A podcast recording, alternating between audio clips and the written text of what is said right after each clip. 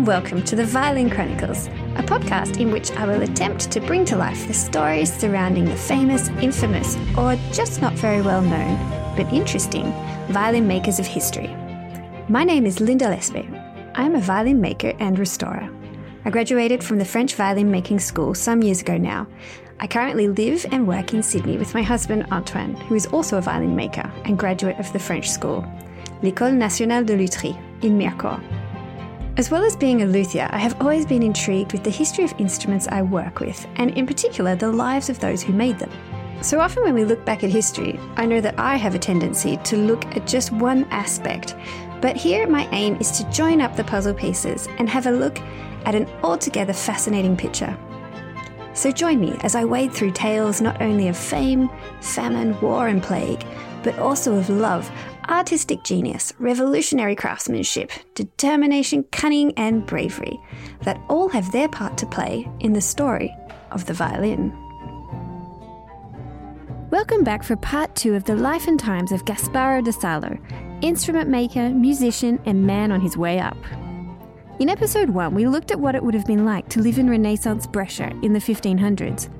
The destruction and subsequent rebuilding of the city after its sacking in 1512, this led to a flurry of activity amongst artisans and artists, and the role that this played in the rebirthing of the city of Brescia.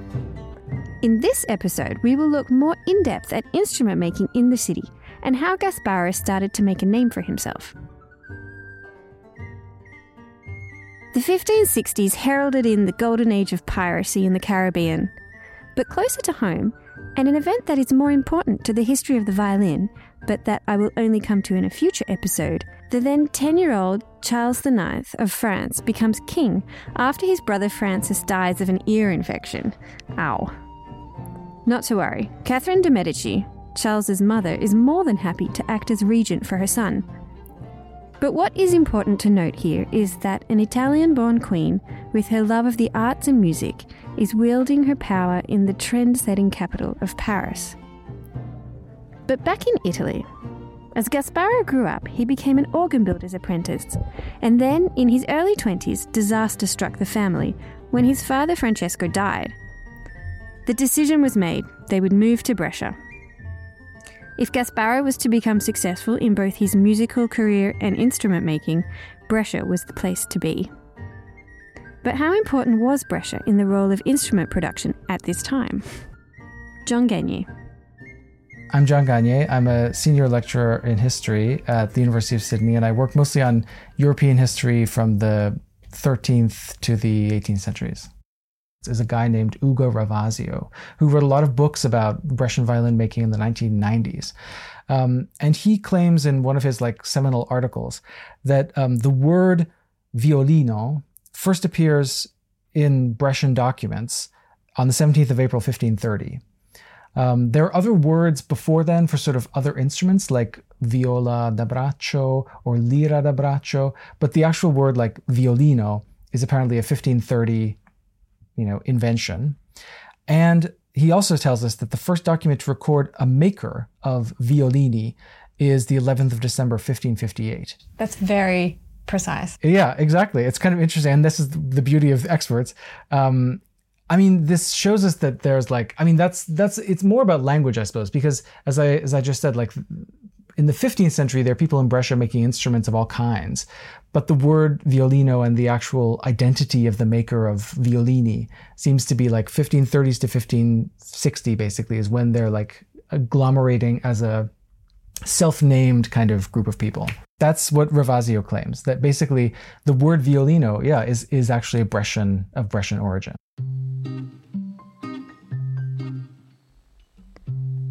Period in which Gasparo moved from Salo to Brescia to set up his workshop coincided with the end of the Italian Wars. These were the series of conflicts we spoke about in the first episode, where the city of Brescia was violently sacked by the French army. But now, in this time of peace, trade was able to flourish. The feelings the Brescians had towards the French a few years earlier were quite strong, one inhabitant of the city described the French as the enemies of God and of humanity, bloodsuckers and people without laws, of faith not worthy to be called Christian.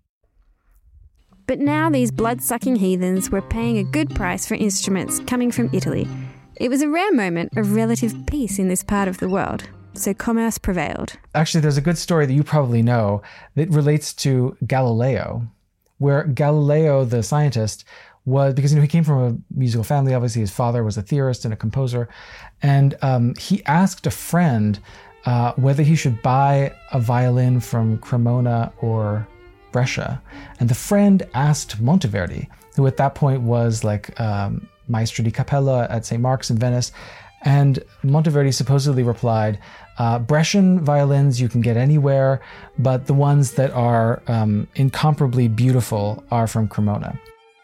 The answer he received when inquiring about purchasing a violin for his nephew Alberto was I have conferred with the concertmaster of St. Mark's, who told me they are easy found in Brescia, but it's in Cremona that the best ones are made. I ordered one through Signor Monteverdi, whose nephew is in Cremona. In the end, he acquired a Cremonese violin, one that would be guaranteed to be Singularly successful. that ended up costing 15 ducats, handling and shipping not included. Of course, the the key here is that Monteverdi was from Cremona, so there's a bit of probably local pride involved in that too. But you know, even if if Ravasio is not right, I mean, we, we, it gives us a kind of like um, window of time, at least in the Brescian documents, where the word and the sort of identity come into shape. It gives us a sort of timeline that you know, 1530s, 1560s, and then this kind of efflorescence between the 1560s and the 1660s, when the Brescian community is really becoming internationally known for producing great, great, uh, great instruments.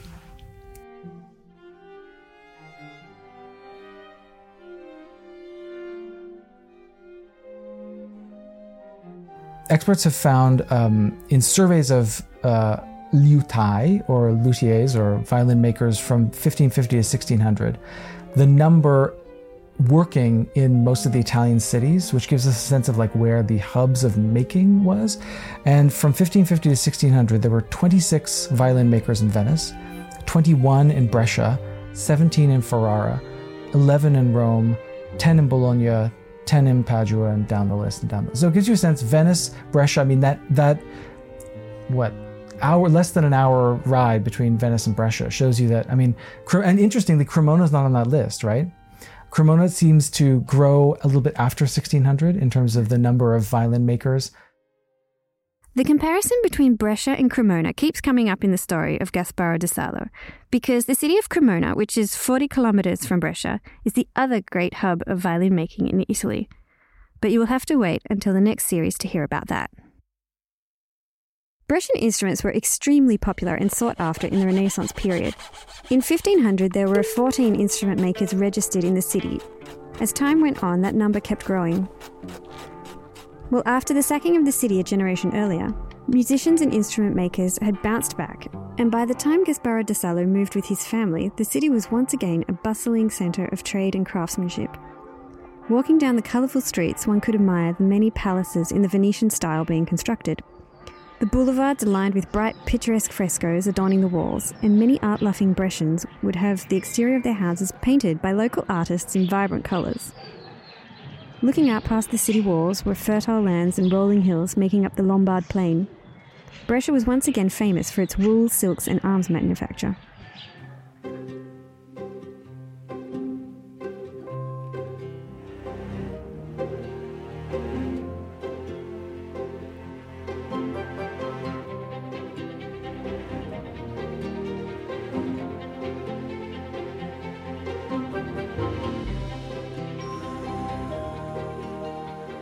There's an instrument maker in Brescia called Giovanni Giacomo della Corona, and he was a lute maker in around around 1500. Uh-huh. Um, but he also sold anvils and meat, Yep. and he sold land if you're looking to buy a place, and also he was selling off a stock of weapons. Okay. So a bit of everything. Dr. Emily Brayshaw is an honorary research fellow at the University of Technology Sydney's School of Design. Because by the time De Salo's working in Brescia, that's like almost sort of 50 years later, and a lot happens and a lot shifts. So, you know, we've had that big sack of the city, you know, which I think you talk about earlier on. And of course, that's going to have like a huge impact on, you know, who walks where. So by the time De Salo moves, Brescia's kind of starting to get itself back on its feet. And re-establish its its industry as well, particularly as what's been happening. Um, it was known for wool as well, like very fine wool. But of course, what's um, starting to happen is Venice is starting to tax the living daylights out of it and taxes almost the um, like by the end of the 16th century, beginning of the 17th century, the merchants started to buy their wool from elsewhere because the quality had dipped because Venice is starting to tax it, and they're also starting to tax other industries as well, really, really heavily. Also, you get a plague in Brescia between 1575 and 1577, like this two year plague, and it took the lives of about 10,000 people. Things like these extreme events um, also had like a really interesting impact on the clothing of Brescia because what's happening with clothing at the time and what these guys are wearing is there are all kinds of exchanges. So the rich, of course, are just mind bogglingly wealthy and, you know, can afford to just get all the very finest made. But because it's so expensive, they're also quite thrifty. So um, there's a lot of a sale in second-hand clothes. A lot of clothes are reused. The wealthy, if they were kind of a bit hard up for cash, they'd have private buyers coming to their houses to buy garments, to buy accessories, shoes, gloves, furs you know, these things. But of course, and you know, you also have garments being made, remade, like it's the ultimate economy because clothing is so labor intensive to make and so expensive. But then also with events like plagues and a lot of people dying and moving, things like that, there's a lot of stuff left over. So that's also going to shape what people are wearing, the access that they have to clothes and to fabrics. That's really interesting because um, Gasparo so when Gasparo's in his, he's around in his 30s, he his uh, sister and brother-in-law die in the plague, right. and he has his three nephews living with him. He also has ends up having about seven children, so lots of people in the house. Yeah. And also he has an, a niece a niece and a nephew from another another yeah. sibling whose parents die in the plague, and that and the nephew uh, they, they find him a trade as a glove maker and perfumer. Ah, that is interesting too. So, you know, as as part of the the plague as well, it is entirely possible that he inherited a lot of their textiles too and their clothing so as to be able to again repurpose, refashion, remake to be able to close clothe, sorry, this huge family that he's got. But of course what also happens during plagues is that, you know, again in Brescia, 10,000 people dying, these cities weren't that big. And suddenly a lot of opportunities open up to move because, you know, people die. So, you know, you've got opportunities to move into these trades. And so people can perhaps move up socially. People can get opportunities. You know, maybe the apprenticeship had been promised to Giovanni Blogs and. and Giovanni Blogs and his mates have, and, and Giovanni Blogs' children have all died. So here's the opening for someone That's else. Great. All, all your competition's dead. And yeah. you can just yeah, go on, exactly, on exactly. That's exactly what happened. There's also access to property, and interestingly, too, gloves and perfumes, dare I say, um, often worked hand in hand, because a lot of the time, too, leathers would be scented, too, and delicately perfumed for sale too. Yeah, I heard it's because they stunk. They do. So part of the tanning process, of course, was um, to use urine. Right. And it's disgusting, but um, by the time you know it gets to your fine kid glove, the urine's not no longer there, but it still smells foul. And I saw that um, at that time a, a recipe for um, making your hair like golden and beautiful involved urine. Oh yeah, urine yeah. Was, it was they were chucking that in everywhere. Everything, mate. Everything. Well, you add know, a bit of urine to that. It's acidic as well. Um, you know, and and it's, it's cheap raw material. You know, there was an Australian violin maker who had this theory that the wood, um, like seeped in urine, was superior for violin making, and so he, people would come over and pee in a bathtub in his backyard and he'd have this wood. And then when he died, his stock of wood was bought by another workshop, and a friend of mine worked there. And every time someone had to cut a piece of this wood, someone would yell out, I'm cutting the piss wood, and then all leave the room because she just said it reeked. It just still stunk to this day. It was like it was in the wood. Yeah, and it, it it does. It really absorbs, and so you know, particularly these big tanneries were just you know, let's just say they weren't particularly hygienic. Yeah, and then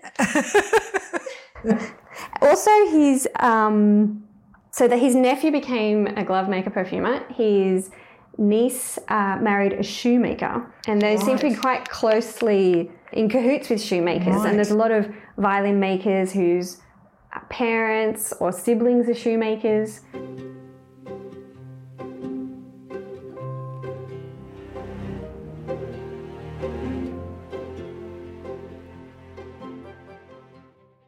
John Gagné. Another, I mean, the other thing that's interesting that also relates to this period around 1530 is that's also when the Beretta firm is uh, founded, which is still in operation, which is the producer producer of handguns. Uh, Brescia, of course, is still today an industrial city. Um, in fact, I mean, my personal story is that I was one Sunday when I was a student, I was trying to go to Verona and I took the wrong train. And the conductor said to me, You've got the wrong ticket. You could go to Brescia, but you don't want to go to Brescia because it's an ugly industrial city.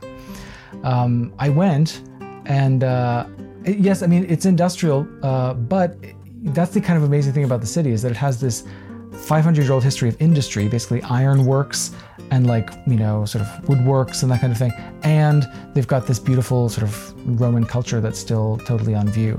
Um, so, what's interesting, I suppose, going back to my original point, is that in the 1530s, you get this kind of identity of the violin maker, and you also get this like firm that's still in operation that's making handguns. So, sort of violins and guns.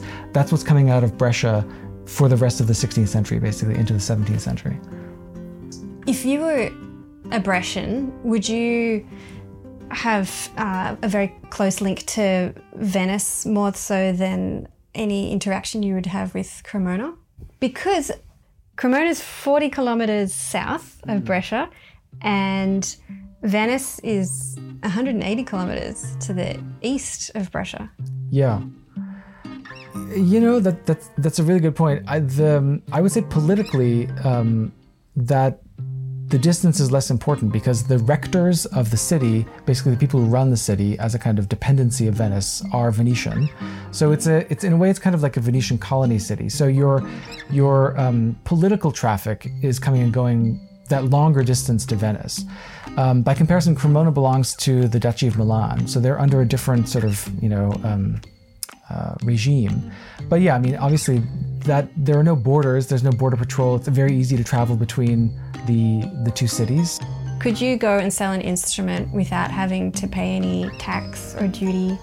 No, probably not, because I mean that's where the borders do exist. Is that you know you've got each um, you know sort of duchy, the, the, the Republic of Venice and the Duchy of Milan had um, you know protections against uh, untaxed sales and that kind of thing. So you would probably have to um, pay some kind of duty if you wanted to. So it is, I mean, in a way, a kind of international border that you'd have to cross for sales between those two two cities, as close as they were. So you could. Uh Brescian violin makers would it would be easier for them to go to Venice to sell or people to buy the trade between Venice and yeah. them. Yeah. Um, I mean, you know, obviously there are ways of getting around. I don't I don't know anything about the black market in instruments, um, but uh, but usually, I mean, I think there would be obstacles that would make it challenging to do massive, uh, you know, trade and get around the taxation. There may have been, you know, agreements to make the the trade um, functional and easy. But you know, uh, from what I know from documents in the 16th century, there's a lot of complaining, obviously, on the part of merchants of all wares about the difficulties they have selling across borders. So it wouldn't shock me if there were more if there were equal difficulties with you know instruments violin smuggling exactly yeah i'm sure it happened these taxation and border policies would have directly affected Gasparo's business, and it just goes to show that artisans of the day had to be both skillful in their trade and business savvy to make their enterprise a success. Juggling border administrations, currency exchanges, and language communication between different provinces was not given to everyone. It kept you on your toes. and still does today.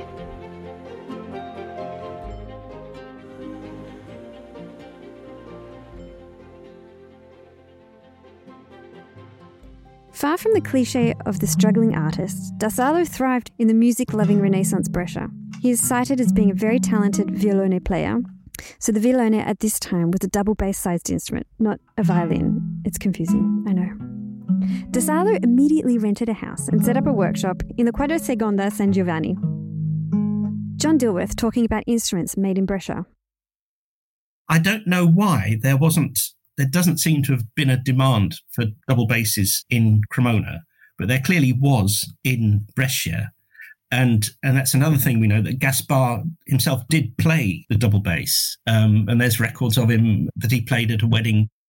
But the other thing is be strict about it. it they weren't actually double basses; they were violones. There, there was definitely a different tradition in Brescia, and viols and violas are much more important in Brescia than violins. The emphasis throughout seems to have been on making violas more than violins. And I think that comes from the, the viola da braccia tradition, which was strong in Venice and Brescia, but you don't see much of that at all in Cremona. And it's it's just yeah, it's a, just a different musical style. And the and in the early history in the Venetian instrument making, they, there's a predominance of the, uh, the viola da braccia is the instrument that everybody wanted and you made them in various sizes from well the, the, soprano but it's it's still bigger than a violin and down to quite a big tenor instrument.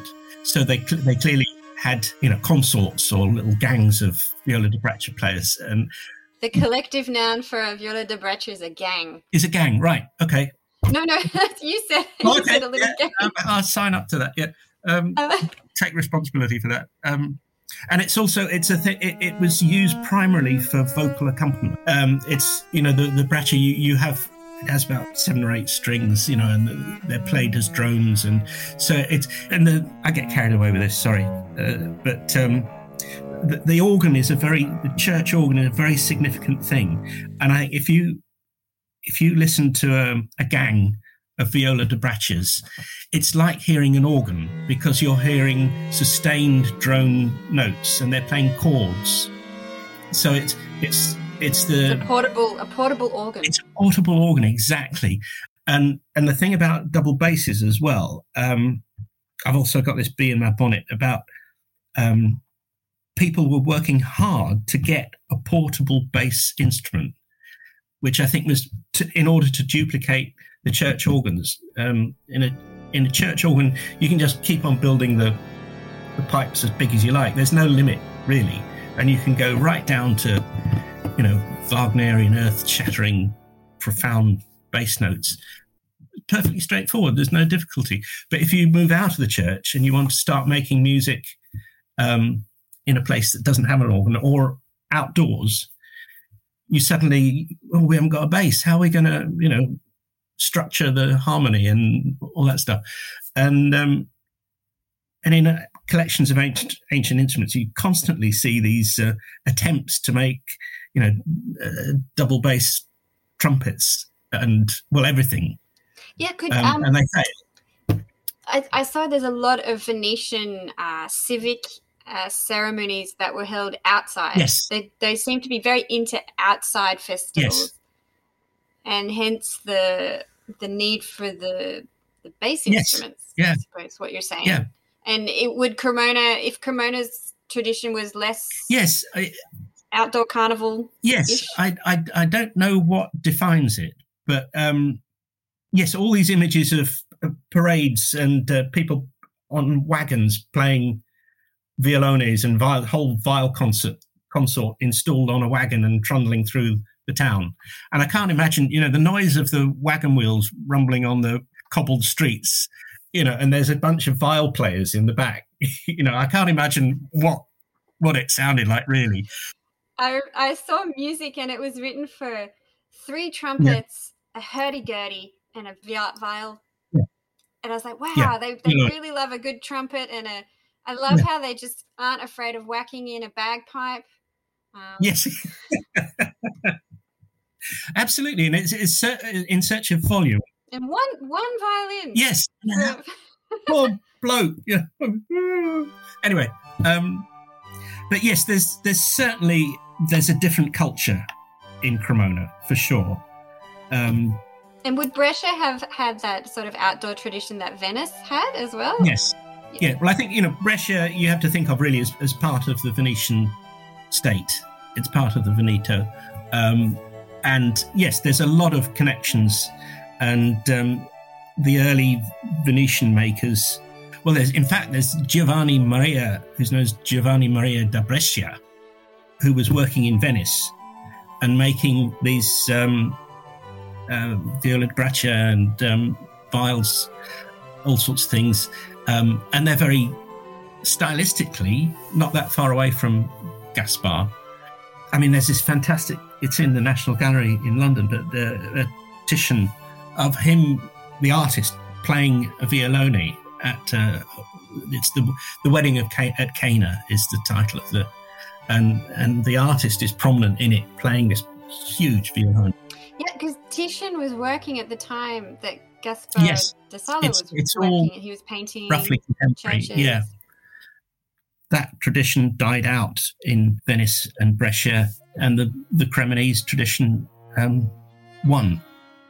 Um, and it's the that's the the string playing tradition that we know now. An interesting observation is that while Brescian musicians liked to play in groups, they often stayed within the Venetian territories. Perhaps there was such an abundance of work that they had no need to travel afar, whereas the Cremonese musicians tended towards a different model.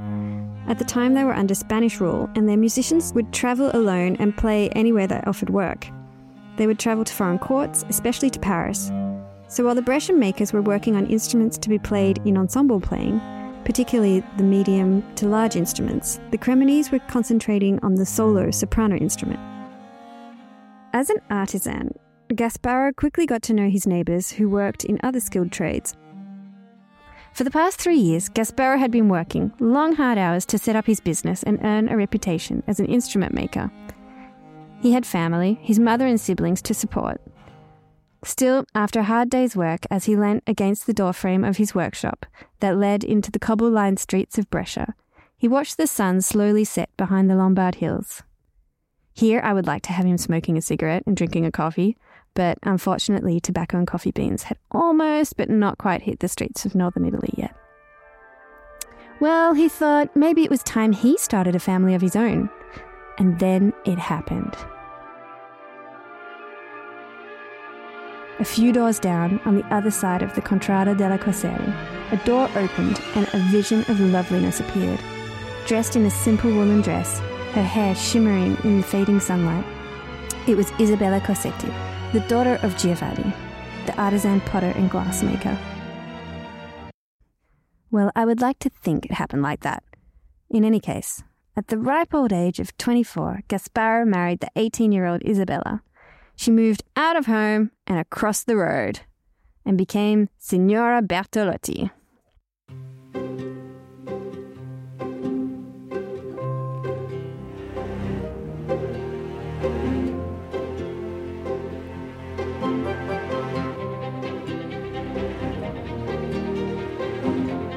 Gasparo turned 25 and Isabella 19. They had their first child, Francesco. Their good friend Girolamo Virchi, one of the most prominent craftsmen in the city, became godfather to the first of their seven children. Girolamo Virchi belonged to a family of woodcarvers who at first specialized in clogs, but then moved on to make instruments, notably organs. You see, Brescia is famous not only for its stringed instruments, but its organ makers as well. Virchi's two brothers were also woodcarvers. One made citterns. A cittern is a stringed instrument similar to a lute, but with a flat back and the other would always refer to himself as a luxury clog maker. Io sono un ricco calzolaio. Throughout Gasparo's story, shoemakers have a tendency to pop up a lot. John Gagne. One of the things uh, that's interesting about the sort of Brescian situation is um, there seems to be a, a strong um, tradition of uh, decorations for churches, especially organs, um, and the uh, the sort of style of Brescian organ design had to do or had a lot to do with um, woodwork, sort of um, intarsia you know, sort of cut wood that you insert into other pieces of wood to make designs out of. And you, you often see it in like um, choir stalls in churches. You know, you can picture like the seats that choir boys flip down are often decorated with inlaid wood. And, and so one of the interesting facts about violin makers in the mid 16th century is that they work in a kind of um, triangle of interrelated woodworking jobs. Uh, one that's often cited is um, Benedetto uh, Virchi, who was like the brother of a famous violin maker, Giampaolo. And he was listed on a document as uh, an intarsia master, you know, inlay master, uh, an instrument maker, and a shoemaker. We have a lot of Venetian shoes, women's shoes from the mid 16th century, that are sort of platform shoes, the chopines. Yeah and some of them are inlaid as well. So there's actually like it makes sense in a way if you're a master of kind of inserting small bits of wood into planes of wood that you can do it, you know, in an organ stall in a church, you can do it for a woman's, you know, special order of shoes or you can do it on a violin too. So, so you're you go, you buy your violin, you get your pair of right. Chopines and off you go. And you wobble out of there because weren't they really tall? Yes, I mean some of them are. I mean the the maybe you know how much would you say? Yeah, like 10, 10 centimeters or something. But um, but some of them, yes, they're kind of like you know 30 centimeters. Um, but I think it shows that um, there's an interesting, let's say, trajectory in the history of violin making that's not self-evident. Like they're they're sort of pulling a lot of uh, related specialisms into a developing school of arts. John Dilworth. The violin makers, uh, there are several violin makers in Venice, well, in the following century, who were, and they belonged to the Shoemakers Guild. Um, and they're described as clog makers. It, it does come up quite often. Virchi was a noted woodcarver in the city, and the fact that Gasparo had a close friendship with him shows that he was making it, moving in influential circles already. Brescia was a city of artisans where one discipline could easily converge into another. For example, a man called Bernardo was a well known shoemaker in the first half of the 16th century. His son, Bernardo II, became a renowned organ builder. If you can make a shoe, why not try an organ? In Brescia, there are records of three brothers. Two are violinists, and the third is a shoemaker, again.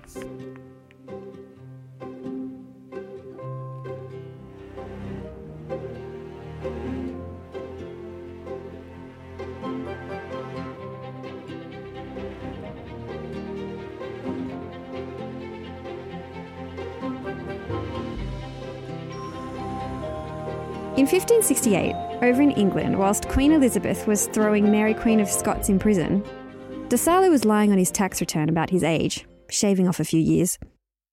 At the age of 28, or 26 as he preferred to see it, things are looking up. Gasparo now has two sons, Francesco, three years old, and another little boy, three months old. His 12 year old sister, Ludovica, is also living with them. He has a busy workshop and a warehouse with a stock of instruments ready for sale. He is officially a master violin maker, and he still finds time to play the double bass for a bit of extra income. But what would have been happening in this typical Brescian instrument maker's workshop? Filippo Fassa. But I think that not only in Brescia, but in all these uh, big uh, workshop, because uh, we have to think that uh, this workshop is not like we made to imagine like the first um, 20th century uh, in which the, the violin making, for example, is work alone in his own uh, workshop. No, this workshop uh, in the 15th century and 60 and 70 uh, was a big workshop with many people that work. There's a chef and um, and different uh, people that work in dif- in, uh, in different level of responsibility in the in the workshop. And in this big workshop, I think, but I think till uh, Stradivari, so till uh, the, the, the, the middle of 18th uh, century, they make different instrument, not only bow instrument, but uh, gamba, but uh, pizzico, the instrument. So in the same workshop make harps, make uh, lute, make gamba, make. Uh, it's workshop that make, I think, uh, I think also for me today, is workshop that makes tools for make music for the musicians. In workshops today, we tend to specialize in a certain family of instruments. You have people who deal in instruments of the string quartet. You have different people making guitars. If you want a harp, you go to a harp maker, for example. But as Filippo explained, these workshops made all manner of instruments. Musicians also would have been able to play a variety of different instruments to ply their trade. So imagine the atmosphere of a workshop in which harps, viola da gambas, or double basses could be in the process of being constructed simultaneously. Add to that a network of relationships with musicians, composers, monasteries, and wealthy patrons. It's not hard to imagine the birth of the violin family. As Filippo said, it didn't just appear out of thin air. It was more a question of evolving, making an instrument that fit the demands of the luthier's clients. Was not an artist or was not, uh, I don't know, an inventor that uh, today, I don't know, today I invented violin. No, no. It was the musicians that want uh, uh good tools for make music. For example, uh, Monteverdi in, uh, in Cremona, Monteverdi was Cremonese, but uh, moved in Mantova and in Venice, want this, uh, this instrument, want the violin, for example. On the uh, important uh, musician for the develop of the violin was uh, Giambattista Fontana, what is Brescian, or uh, Gnocchi was a Brescian, was musician that started to uh, write music for violin. So it's obviously that the artisan make violin. It's not the, not the opposite, no? The place of the instrument maker was still as a tradesperson, making a tool for musicians or wealthy patrons, although it is significant that Gasparo, for instance, signed his work by inserting a label into the instrument with his name on it. Artists also started signing their work during the Renaissance. This takes these objects from being not just a luxury item, but a luxury item made by someone. And that someone is important. At the same time, makers are collaborating with musicians, composers, and the nobility to meet their varying needs. And the second thing that, that I, I think is important to, to know is that uh, in this period, the, the instrument was the family, was the consort. Today, we think, we yes, we think that uh, the violin is uh, 30, 35 and the viola is uh, 41 and the cello is uh, is 75 i don't know but it's not so no? when made the violin is different size and the viola is different size and the cello is different size because there's a, a few of different uh, kind of sound in the for example is late but uh, for example in the lully orchestra in, in, france that i don't remember there's 12 kind of different uh, tile of, uh, of instrument because maybe Lully want a, a range of sonorities so different that they wanted this kind of sound. Today we have more or less standard sizes for violins, violas, and cellos. But as Filippo explains, at this time it was not so much the case. Violins could come in a range of sizes and be tuned differently according to their size. Today we might say that they are three quarter or half sized instruments, or the larger ones may have been reduced or cut down in size to meet modern day requirements. But in the 16th and 17th centuries, it was not so strange to have a large range of sizes. So today, if you see a string ensemble, you will see four or five different sized instruments. But walk into a 17th century noble court and you could see up to 12 different sized violins, violas, or cellos. This was the consort. Today, we, we we have decided that in this last uh, century we have decided the violin is, is, one, the viola is one, and the cello is one. Is the, the, the is the reason that uh, why I think, uh, for example, the Goffriller cello today is uh, every cutting. There's no one that is the original size because probably it's too big for our, our idea today. To explain the abundance of violas made in this period, when we look at strings, we have the violin as the soprano instrument and the cello as the bass. The double bass is an even lower bass. But in between the violin and the cello, there is a large gap that left room for two voices the alto and the tenor. and so two sized violas were made the alto and the tenor. Today, very few tenor sized violas remain, as most have been cut down to a smaller size. But in the past, four part ensembles would often have one violin, two violas, and a cello, or a five part ensemble would have three violas as the middle register instruments. And so it is not so strange that Gasparo made such a quantity of violas. As Danny Yeadon was explaining in the first episode, a lot of music at the time was played in consort. So, in effect, you had lots of different sized violins, violas, cellos, and basses. Today, we have much more standardized instruments, and this explains why many of these older instruments have been modified. Sometimes they are enlarged, sometimes reduced to fit the modern standards we have today. There are pros and cons to this, of course. Some people say that it's a shame to transform such an old instrument from its original state. Others would say that because they are modified, they are being played and maintained, something that might not happen if it stayed in its original size. A great topic to throw at a dinner party of violin makers. It's a bit like asking a vegan if a mushroom is a plant or an animal. Think about it.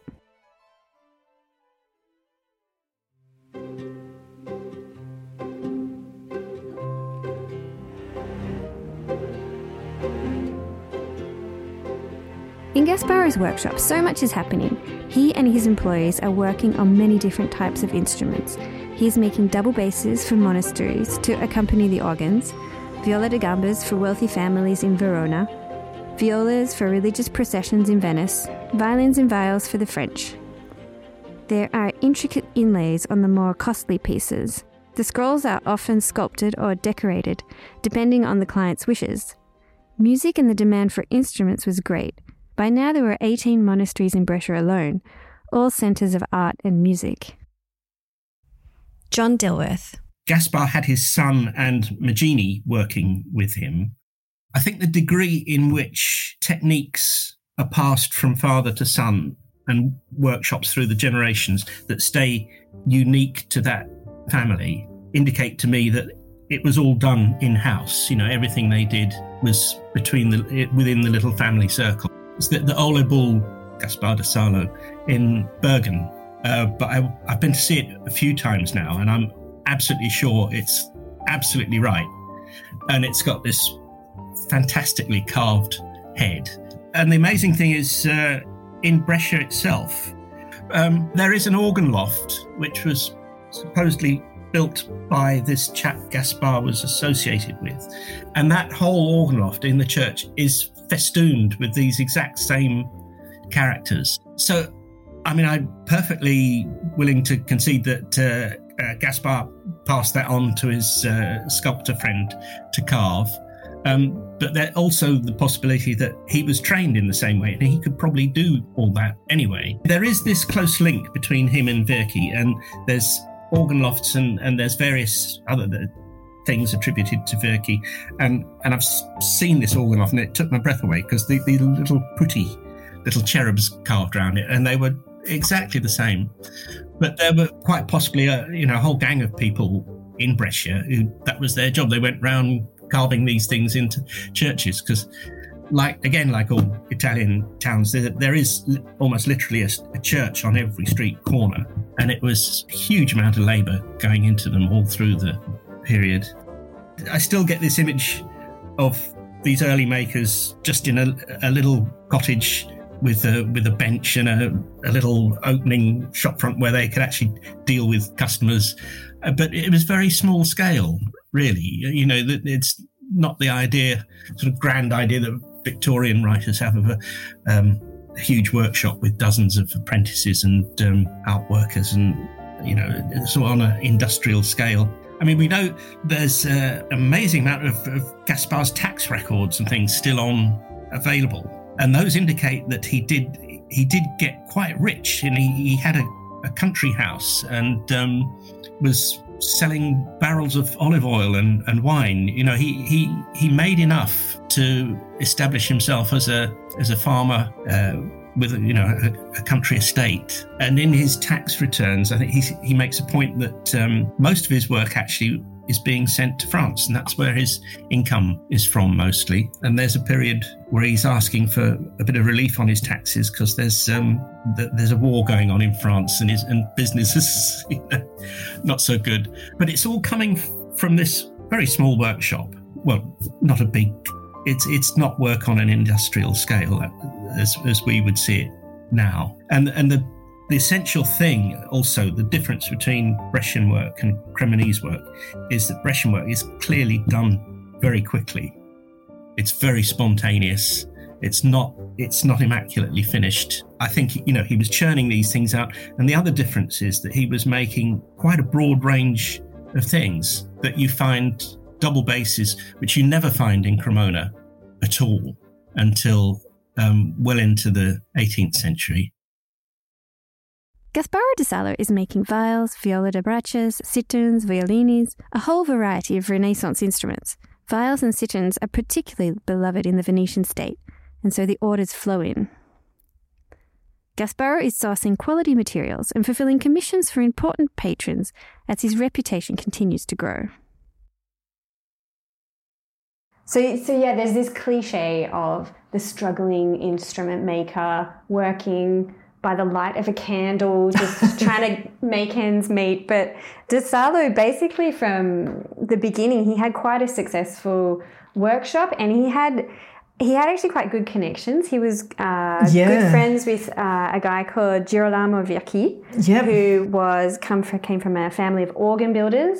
And organs are really quite important. Oh yeah, yeah, yeah, and you've got to have one in the church too, right? Yeah, and so these famous Brescian organ builders, um, and Virchi becomes godfather to De Salo's children. There's also this uh, these instruments that that the style of carving from the organs can be recognized in the style of carving on some of the scrolls of De Salo's instruments. So it could have been a style from Brescia. It could have been Virchi. We don't know. yeah, But in De Salo's workshop, he wasn't just he he was making viols, viola da braces, citterns. Citterns are like a lira, a type of uh, flat-backed lira. Violones. So a violone is a what we'd call a double bass today, but mainly with just three strings Right. often. And that seemed to have been something that he was quite well known for the the violones, the basses, um, and the violas, which were the the the viols and the citterns. They were a lot of music was written for them. When he was in his late 30s, in around 1578, he had he had like so much work. He had an, an assistant. He had a French assistant called Alessandro de Marcellis, or Alex from Marseille, if and his son Francesco would have been working with him. He would have been 16 around about now, but he probably would have started working with him when he was about 13. Emily Brayshaw. sure, but also would have been in the workshop growing up as a kid. You know, and so you know, we uh, fashion and dress scholars we talk a lot about like haptic knowledge, and as a craftsman or craftsperson, you know about this as well. You get a feel in your hands for how something should be.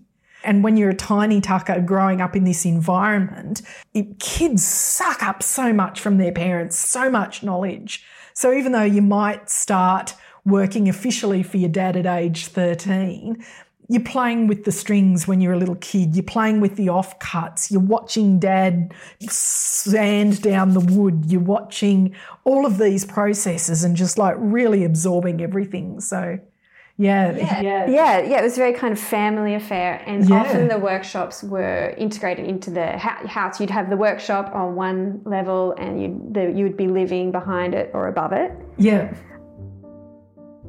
John Gagne.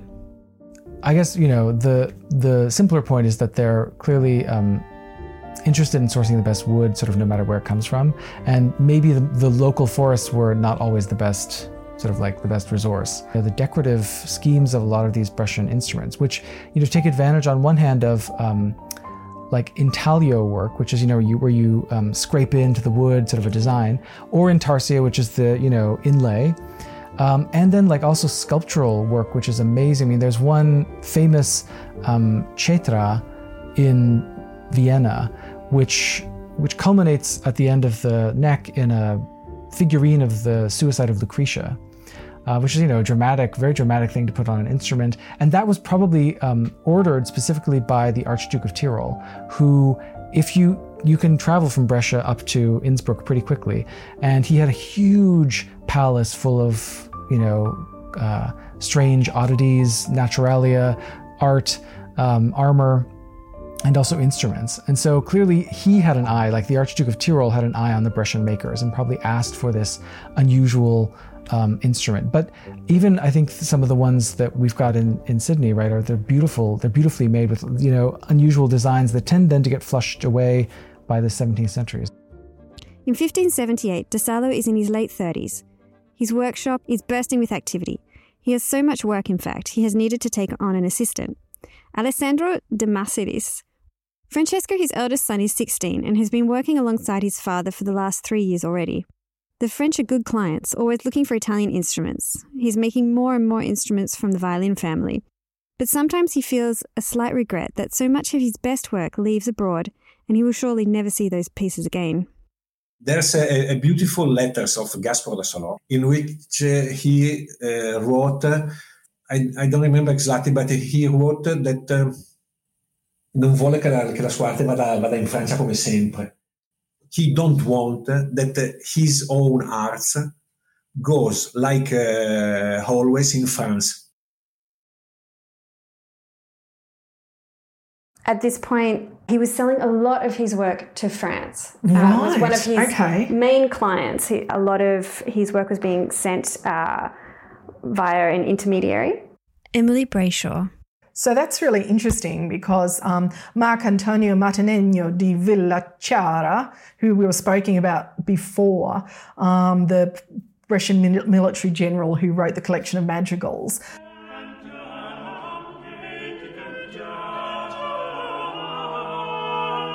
he was very, very well connected with the French court as well. And so, you know, we can see this guy almost welcome from Brescia, rocking up. These connections are there. Yeah. Everybody's traveling around in each other's pockets. And also because of the, the geography. For us today, for example, getting from Brescia to Villa Chiara, it's, you know, it's a short drive.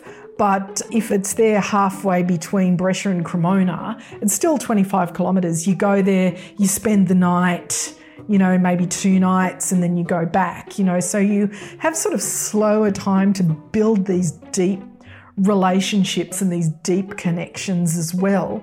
And within that, too, comes the opportunities really again to study dress, to study fashions, to study what everybody else is wearing. And you see that too with some portraits from the era as well. So, you know, it might be a nobleman from Italy, but he'll be wearing clothes in the French style which will sort of, you know, show that he's got diplomatic connections with France or he's spent a lot of time at court, these kind of things too. It's, it's not just um, the instruments that are getting exchanged as well, it's ideas around fashion, it's ideas around dress. One of the really interesting things that, that comes up time and time again throughout, you know, the Renaissance is, is this idea of the ruff you know, and you think of the Renaissance and you think of Elizabethan and you think of, you know, the big ruffed collar.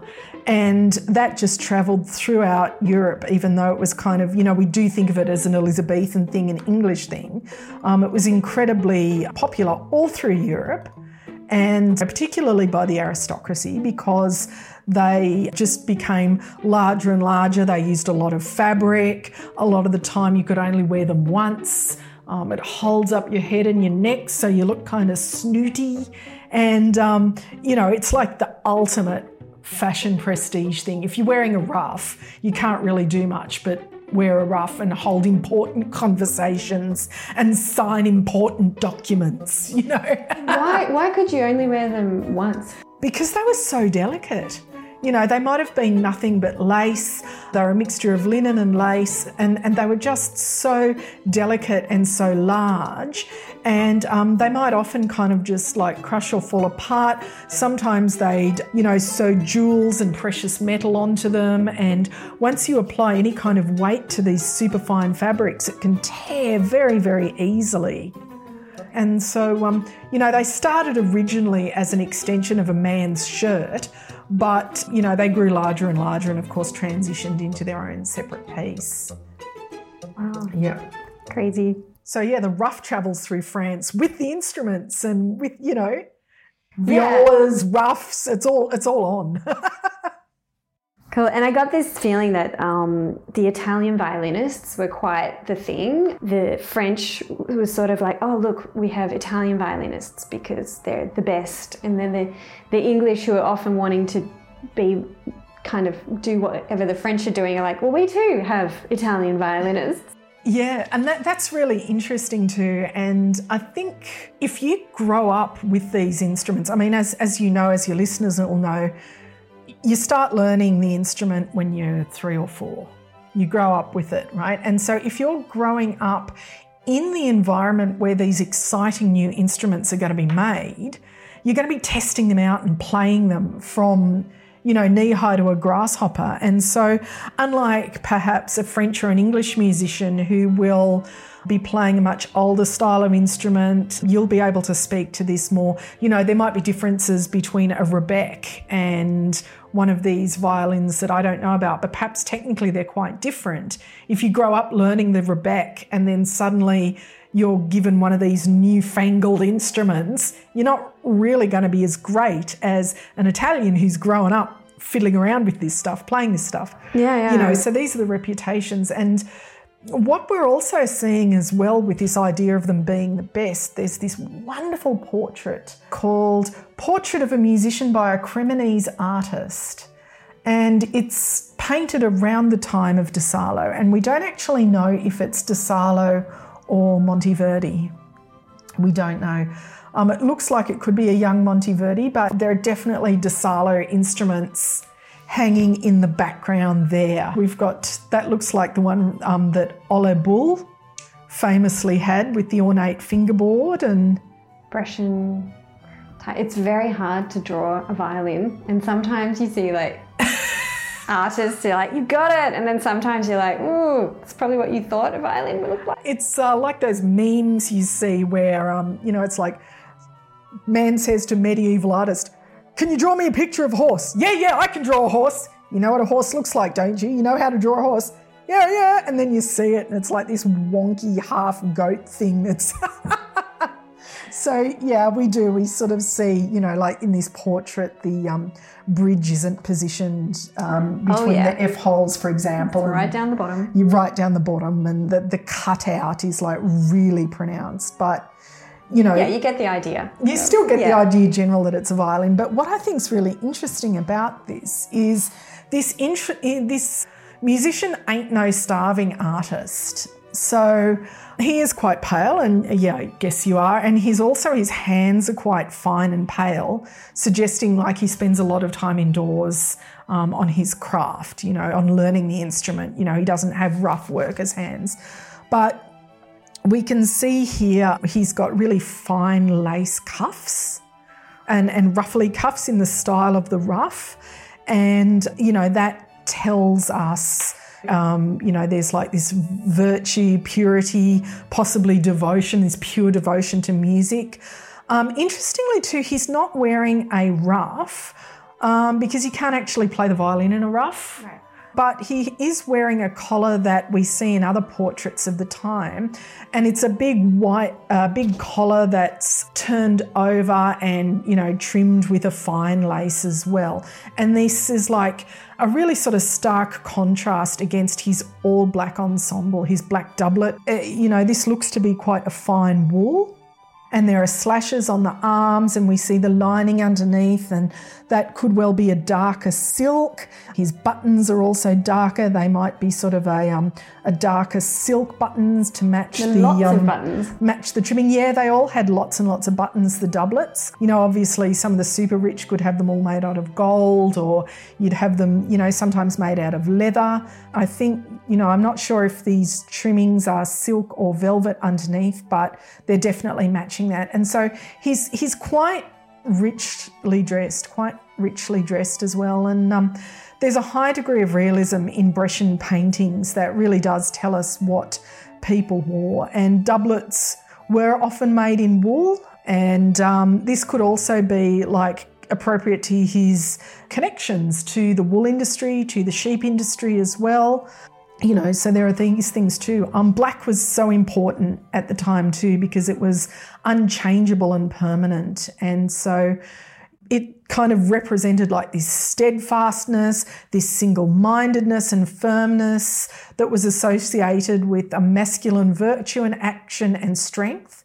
And so we really see from this black clothing of this musician as well that he is completely 100% dedicated to the life of being one of the best musicians, a manly, a manly musician. a manly musician, but also like a really dedicated musician, dedicated to the craft as well. Yeah, one of the finest in Europe, you know. Yeah, it's interesting, like you, how how much you can tell by what you're wearing, where your instrument was played, what you're playing. You're you're telling this whole story of of your position in society.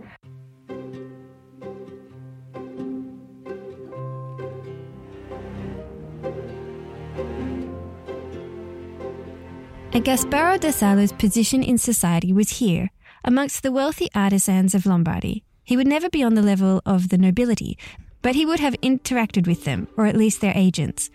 And he would have orbited around the world of the wealthy. He would have known how to hold himself and to speak to them. Musicians also at this time could be the subject of portraits, and what's more, they had the money to commission one in the first place.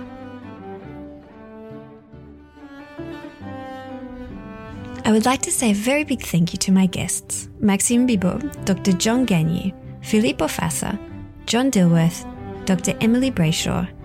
I would also like to thank the Australian Chamber Orchestra's cooperation. I hope you will join me for the next episode of the Violin Chronicles. And Maxime Bibeau, double bassist in the Australian Chamber Orchestra, will be talking to us about the wonderful Gasparo da Salo instrument he plays on and its story. So for now, goodbye. If you would like updates on future episodes, please subscribe to the podcast. If you'd like to contact us via email, there is theviolinchronicles at gmail.com. And if you want to follow us on social media, you can follow us on Instagram at The Violin Chronicles or on Facebook at Lespets and Camden Fine Violins.